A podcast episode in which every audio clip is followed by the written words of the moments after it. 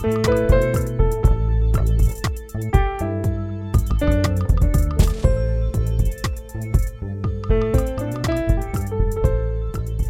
everyone. I am Chris Hyams, CEO of Indeed, and welcome to the next episode of Here to Help. At Indeed, our mission is to help people get jobs. This is what gets us out of bed in the morning and what keeps us going all day long. And what powers that mission is our people. Here to Help is a look at how experience, strength, and hope inspires people to want to help others.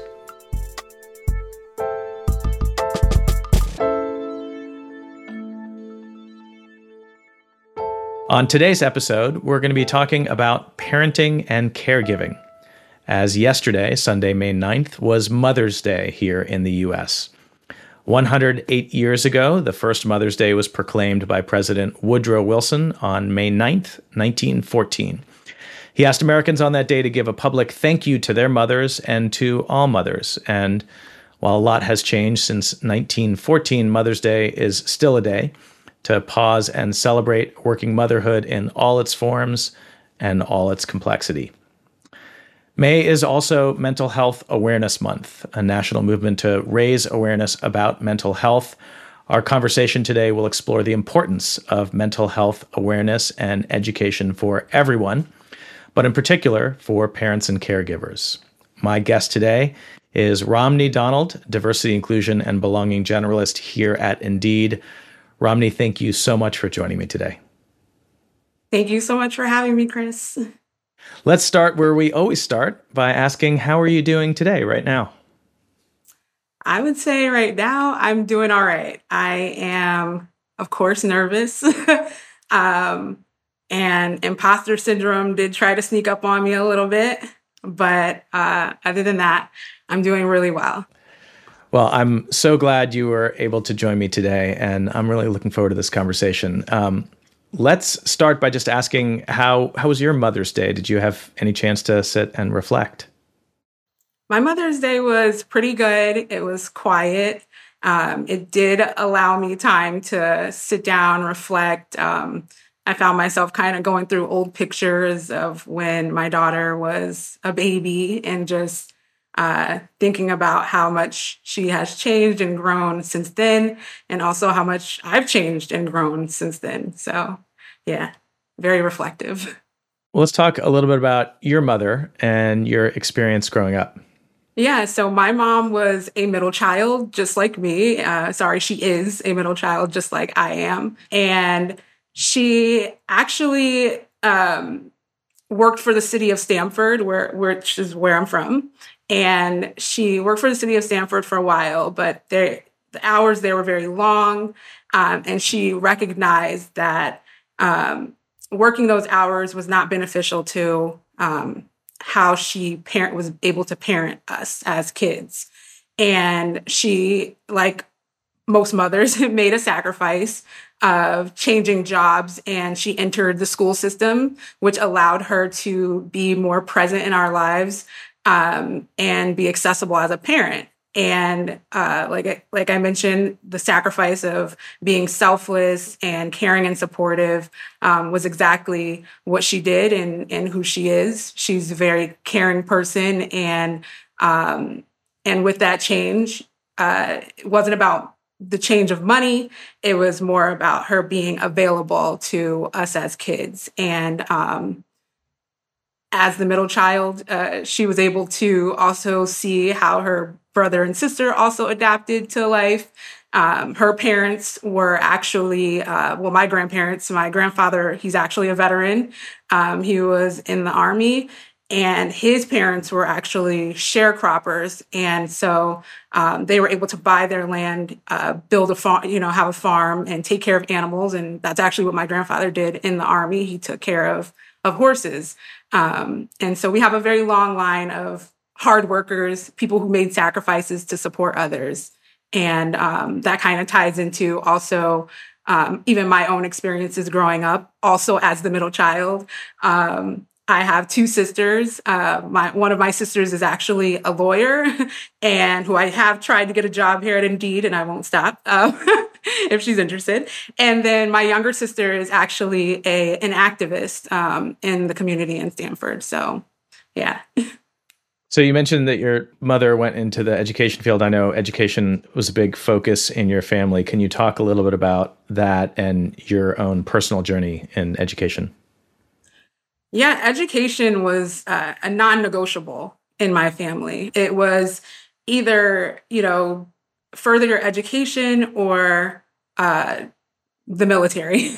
um, and so you know, there was kind of that ultimatum of continuing education also because of the history of Black people in this country. We weren't really allotted a lot of um, access. So having access to education is a privilege. And my mom wanted to make sure that we took advantage of that. And um, with my journey through education, uh, you know, after high school, I, I would say I, I, was actually unprepared for college. Let's just say that. Um, I, I, went to an HBCU for my first two years of school. Um, but when I had gone home during my sophomore year of college, that's where my view and lens of life kind of changed a little bit. Um, my dad, he actually was very sick and passed away during my um, time home during my Christmas vacation. And having to manage grief, but also, you know, continue my education was very challenging and actually was my introduction to therapy because when I came back to school, I realized it was it was difficult to put what I was grieving and grieving my, the loss of my father aside um, and focus on school at the same time. So um, I was able to go to school, but I just wasn't happy there anymore. So I um, transferred out and I moved to Boston, where my sister lived, and uh, applied to schools. Um, I actually, uh, I love cities apparently, so I was in Boston, and then I applied to a school out in Chicago, and I went to Chicago to school. Um, but unfortunately, like many people, if you're doing student loans or paying out of pocket, um, I couldn't afford school um, much longer. And I um, had to withdraw. And that's when life really kicked it up a notch for me. Um, I was working full time just to try to uh, pay student loans, but also afford going to school and wanting to go go to school and complete my education. Um, and yeah, so as life just kind of kept going and I took a break from school, um, I actually wound up having my daughter. So you had uh, your your daughter early on in your career journey. Can you talk about how that impacted your choices in in both your career and and your life? Yeah, so I had uh, Nia when I was 24 years old. and she's currently 11. Um, but uh, what ended up happening during that time is that I was taking on the role of being a parent. And then my mom actually got sick dur- within like the first year of my daughter's life. And as I was someone who was actually living back in Connecticut, uh, because I came back and I was helping her, um, and she got very sick and was hospitalized. Um, so at that point, I just assumed the role as her caregiver and was navigating, taking care of my under one year old daughter and also taking care of my mom, who was on a road to recovery. Um, but the way that impacted my choices in life was that I was putting myself last, basically. Um, I wasn't thinking about me, I was thinking about everyone else around me. And, um, you know, through therapy, I was able to recognize um, childhood trauma responses and, you know, feeling responsible for bringing a life into the world, not being able to manage the stressors of my own life. Um, and trying to also find my own identity um, all in one. So uh, it just impacted everything, whether I was looking for a job or not working, because honestly, I wasn't working for the first couple of years because where do you find the time to work take care of a child and help out with um, caregiving a parent who needs assistance. So, yeah. How are you able to find some balance between the the caregiving and and caring for yourself and all of the things that um, were on your plate at this time? Honestly, there, there was no balance. Um, it was more of autopilot. I was honestly just uh, navigating through life the best way I could. And it wasn't until my mom had started to have independence and, you know, really able to take care of herself and do the things that she didn't need um, us, us to help her with going forward, uh, whether that was driving somewhere or, you know, attending appointments. Um, as some of my independence came back, I started to recognize that I wasn't taking care of myself mentally as best as I should have. Um, or could have, I guess. Um, and so that's when I decided to find a therapist because I was now accepting my role of responsibility and the mental work that needed to be done in order to better equip myself and um, also learning about boundaries.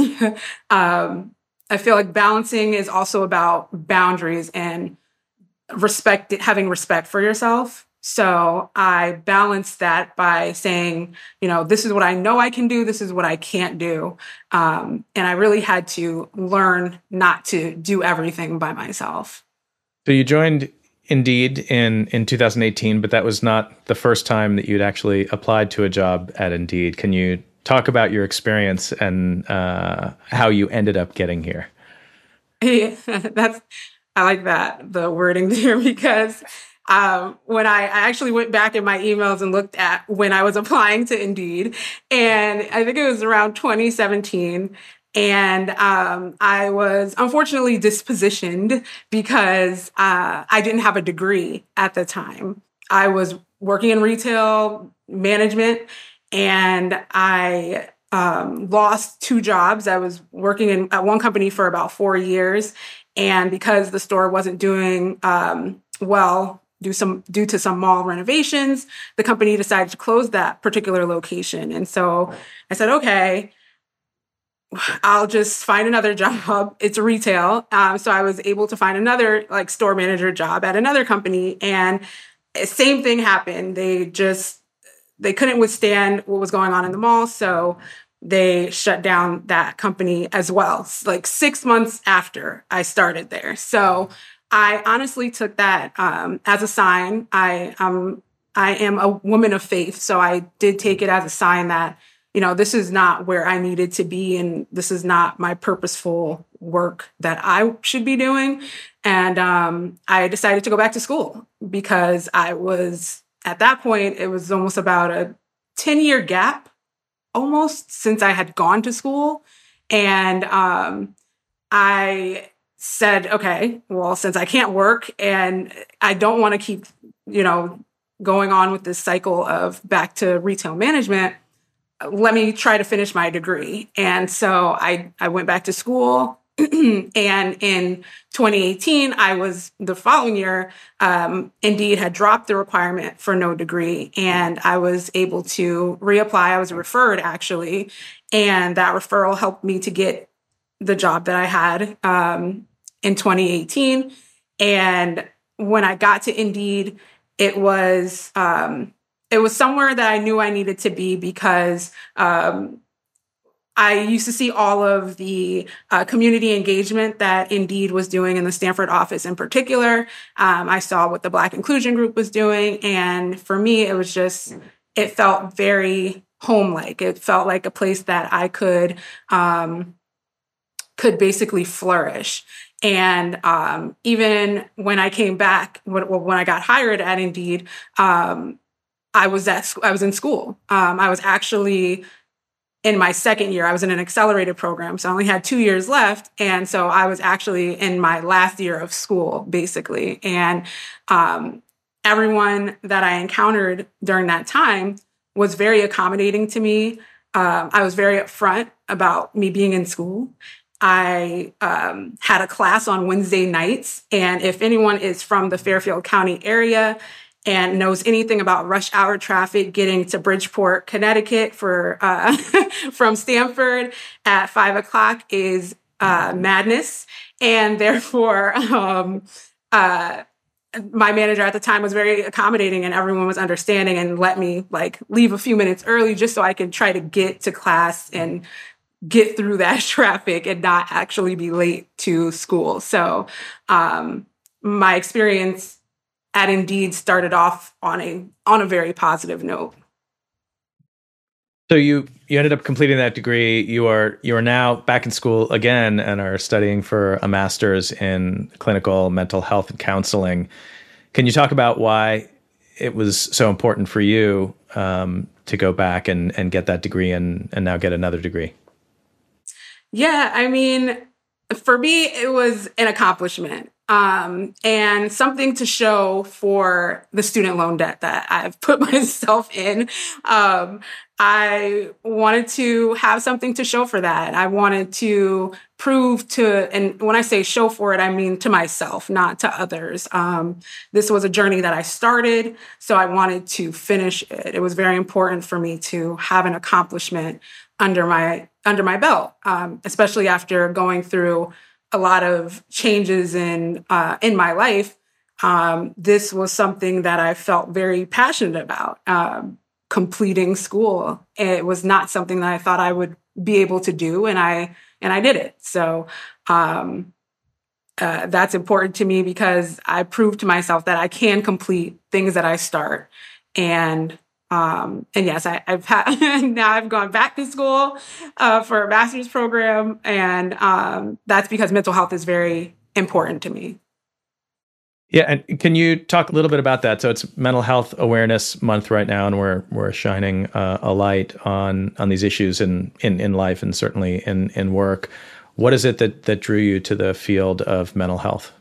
Um, so going back to even my first experience uh, in mental health, dealing with grief, um, juggling parenthood and caregiving, um, I thought it was the the emotions that I was feeling um, were also because I was very aware of of my emotions. I'm a very I would say I'm a very sensitive person, and um, being aware of my mental health uh, was important to me. And therefore, I also recognize that I wanted to combat uh, the stigma within my community, the Black community. Um, mental health has been looked upon as being a weakness sometimes or shameful.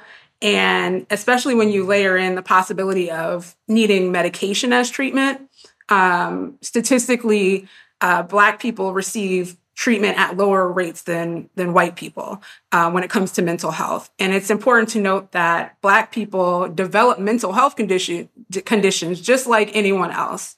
And um, uh, unfortunately, with like our increased direct experiences with trauma, whether that is um, like police brutality, uh, being harassed by you know just anyone on the street for uh, minding our business. Microaggressions like at work, um, generational trauma, um, even just like mistreatment in hospitals. We see that statistically with in, within the Black community. And uh, for me, it was it was like a no brainer. I knew that uh, with my own experience with mental health and mental health and seeing a therapist, how that had impacted me greatly. Um, and then recognizing that the representation was lacking uh, significantly. Um, African Americans only account for 5.3% of the psychology workforce. And um, when there's certain things like implicit bias and racial disparities within the healthcare system, um, we know that there's a lack of sensitivity and awareness, and that leads to misdiagnosis and treatments and that's why representation is is very important. Um, i knew that um, that i was des- deserving of mental health and i knew that what i experienced was also a tremendous privilege. And um, even now I, my therapist today i've been seeing her for six years. She's a black woman and i I searched for her intentionally. I searched for someone who looked like me intentionally, someone who um, knew the experiences of being a Black woman in America. And, um, and I know how that had helped me. And I wanted to be that helpful to someone else, whether it's at work being a resource, whether it's in my own personal life to my child, to my mom, to my sisters. Um, uh, being a resource to others is, is very helpful. It's very important to me. So um, that's why I chose mental health to kind of dive into deeper. If you like this interview and want to hear more, hit subscribe. Catch up on any Here to Help episodes you might have missed, like my conversation with Victoria Liu, and get new ones delivered directly to you. More with Romney Donald after this break.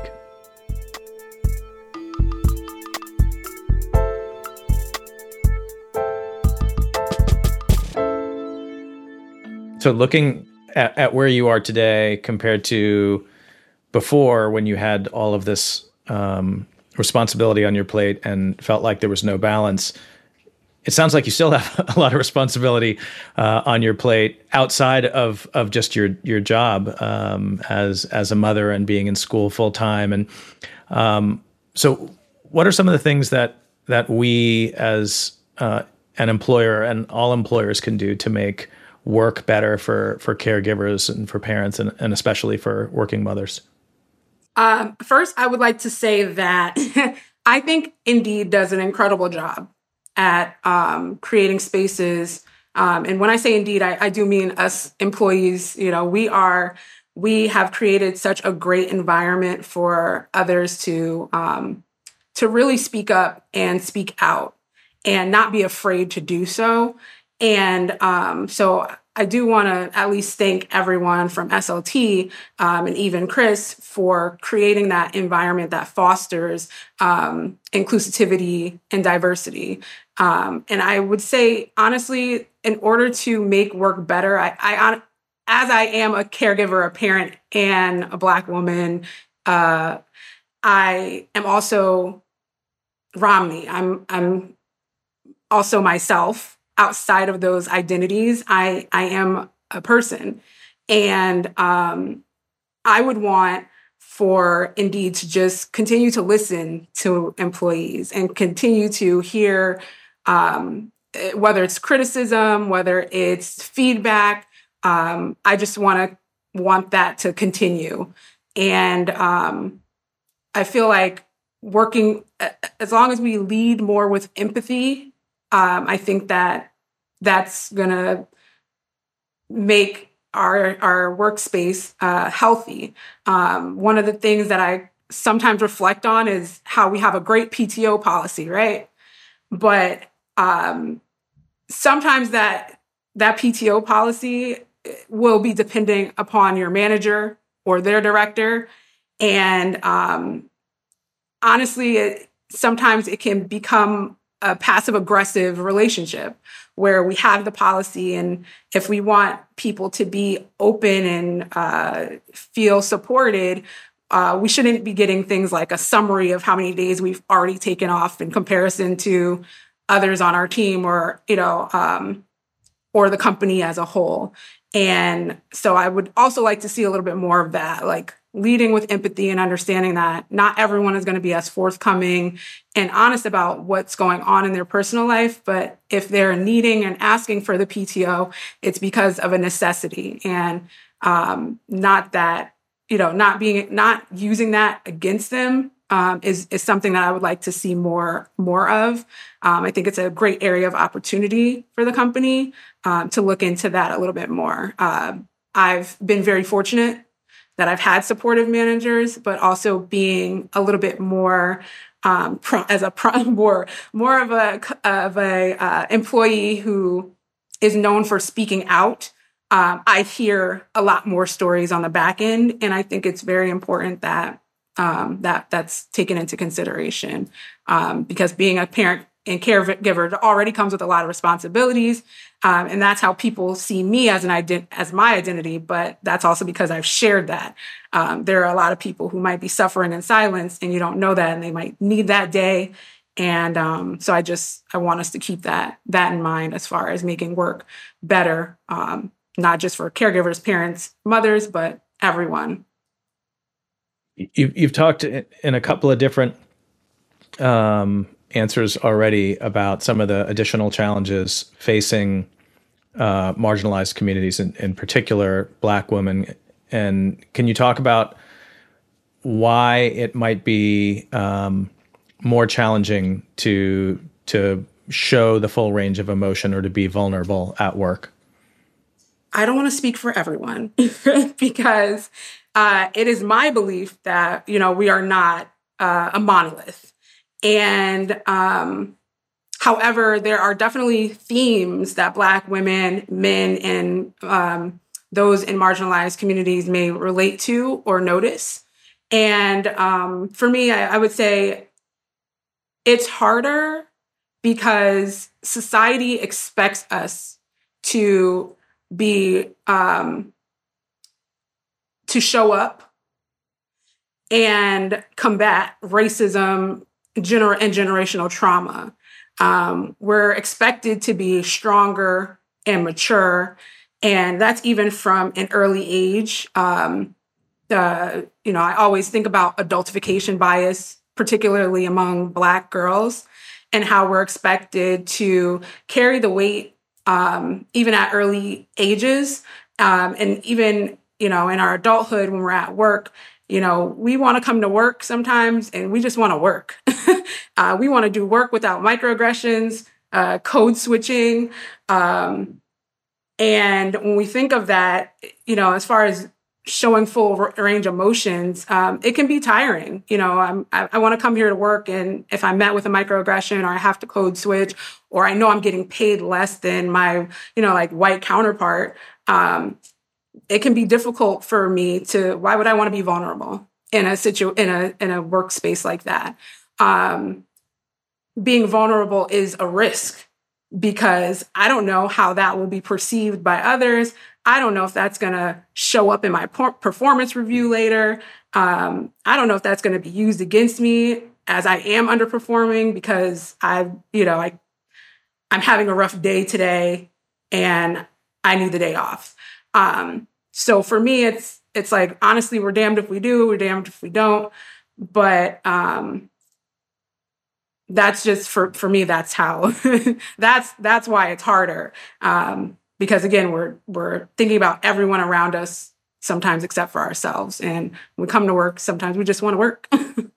so one of the things that you've sort of got at a couple of times is that um, can't do everything ourselves. Um, it takes it takes community and support, and and we need help. Um, how how is it for you learning to ask for help when you need it? Oh man, um, learning to ask for help was really difficult for me. Um, I was used to doing everything on my own. Um, I saw asking for help as a weakness, like I couldn't control uh, my what was going on around me, um, whether that's being a parent or trying to complete school. Um, I had this realization that by you know that I didn't want to see I didn't want my daughter to see struggle as something normal, and um, that's when I realized I needed to lean on other people and um, challenge myself to accept help. Um, people would offer, and you know, just being trying to be strong, uh, I would decline help. I wanted to do it myself because, again, I mean, I'm also a mom, and I feel like no one can do it like me. no one can do can you know handle my daughter the way that i can no one's going to talk to her the you know in a tone that i'm going to talk to her and care for her the way that i i can so um i really had to challenge myself that i didn't have to be strong all the time and um I recognized that I was that it was also a, a response to you know things that happened in childhood where I was afraid of people letting me down, and that was my response to it. Is you know I'll do it myself because I don't want to run the risk of relying on someone else and they can't deliver. Um, and so I also learned that I was deserving of prioritizing myself. Um, I deserve to uh, put put myself first because if I didn't, how was I really going to take care of the people around me? Um, and so, again, I know therapy is going to be that you know that buzzword today, but that's how I, I learned how to also ask for help is just recognizing that I that it doesn't mean anything that I that I need help. It just means that I need some support, and um, and I know that that I would be more than happy to support others, right? So knowing that I can help people, why shouldn't I expect that people want to help me as well? So um, so yeah, I just I just learned to to do it. yeah, and, and that last part um, really feels key. It's the the mutual support is is is what community is all about. And so, can you talk about how you've built a community here at Indeed, and and in particular, what is the the role um, that the Black Inclusion Group has played in in your community? I at Indeed, um, I found that being my absolute authentic self was um, was non-negotiable. I wanted to uh, be Romney 100% as much as possible. Um, and, you know, I wouldn't even say that I built the community at Indeed. The community at Indeed pretty much embraced me. And um, I've always felt very uplifted and supported. Um, I, you know, do my best to open up and talk about the things that I'm dealing with.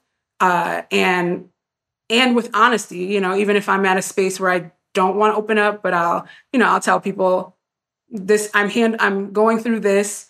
I can't get into it right now, but you know, I this is what I need.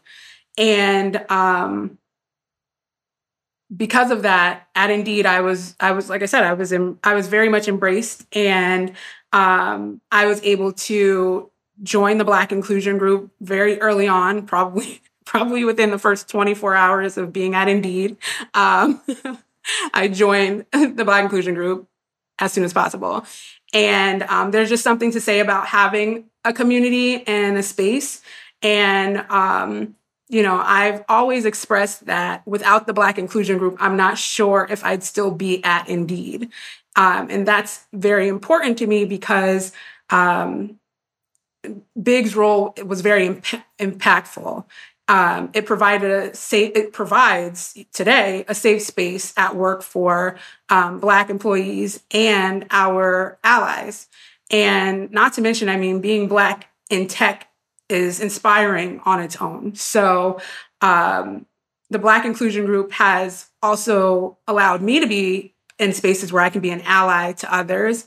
Um, I've had the opportunity to be a part of other IRGs such as Parents and Caregivers, um, Lit, Women at Indeed, and that has also um, created great relationships with other people that even though if we don't share the same beliefs or we don't have quite the same intersectionalities, um, at the end of the day, we also we all want an environment where we can thrive and be and be in healthy spaces. So that's hopefully answering the question. that's that's fantastic. Um, you know, one of the things that for for folks that Indeed they hear me say quite a bit that uh, I want everyone's next job to be at Indeed, and you have uh, found your next job at Indeed. You joined in client services and recently switched to the diversity, inclusion, and belonging team. Can you talk about what motivated that switch? Well, Chris, mainly it was protecting my peace. No, um, but I uh, I switched from uh, CS to DIMB because um, just like my own personal work and the work uh, with within therapy, um, I realized experiences are important. Um, ex- employee experiences in particular are important because it creates a healthy, inclusive space. And I wanted to uh, continue advocating for others um, because I'm personally not afraid, but that's not the same for for for all. And I wanted to make sure that all voices were being heard um, and being part of um, the environmental social governance team, we have there's great goals like you know um, increasing Indeed's uh, workforce representation of underrepresented uh, underrepresented uh, ethnic minorities in the United States by uh, 2030 to 30%. So um, goals like that were very important to me as far as also um, as well as um, reducing attrition um, that's important too, uh, because while it's while it's nice to increase um, minority representation, what's also, if not more important, is uh, retaining those who are already here and um, being in a visible space.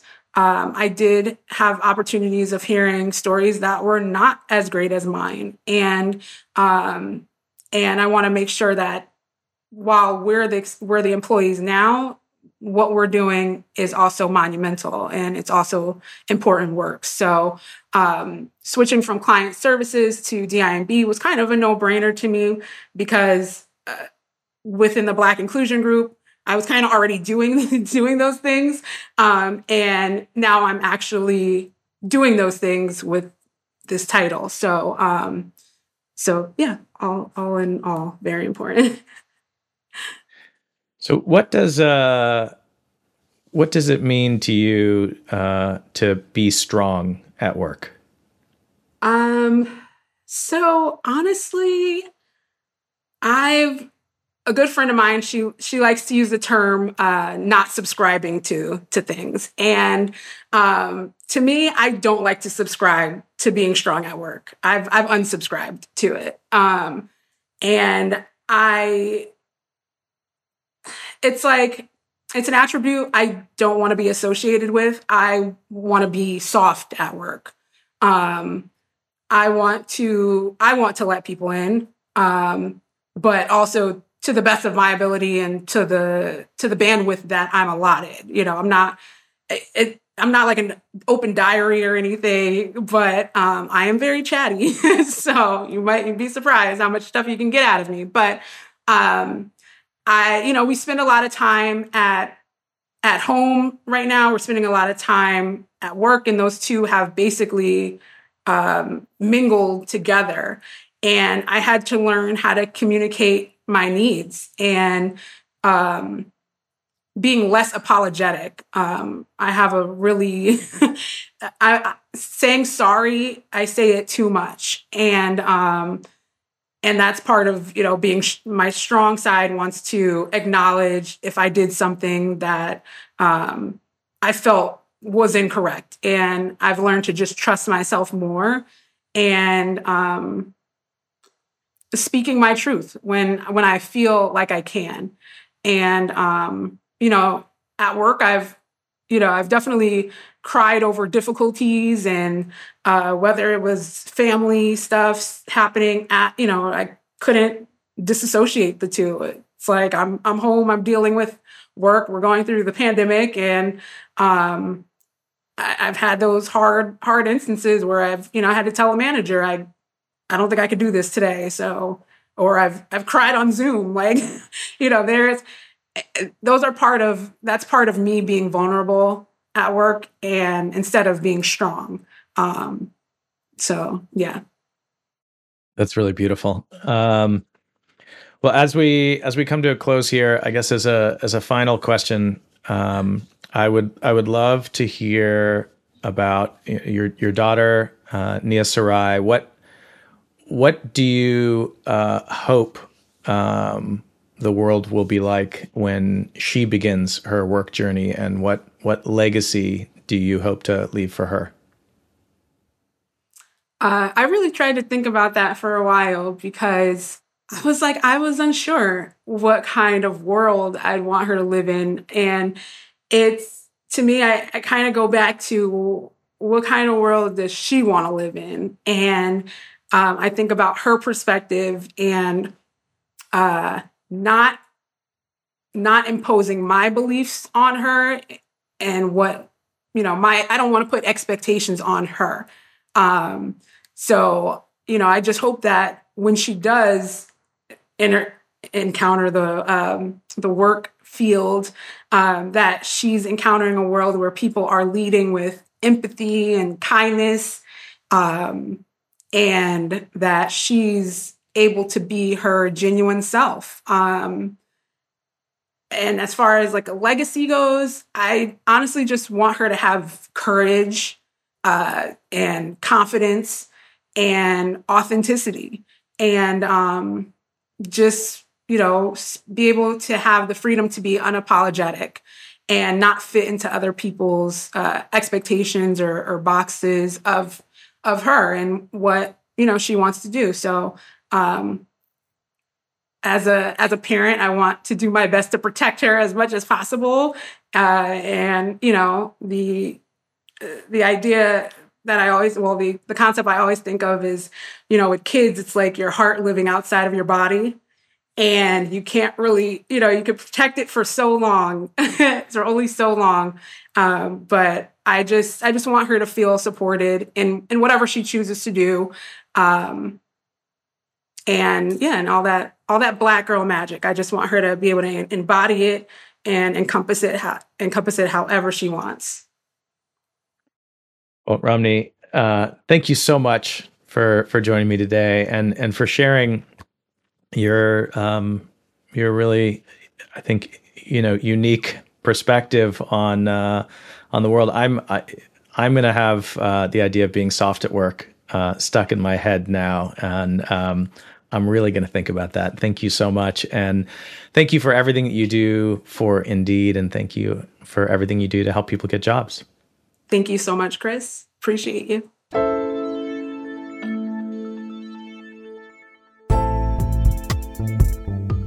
Thanks for listening to Here to Help. Don't forget to like, subscribe, and download the podcast to stay up to date with the latest episodes. Until next time.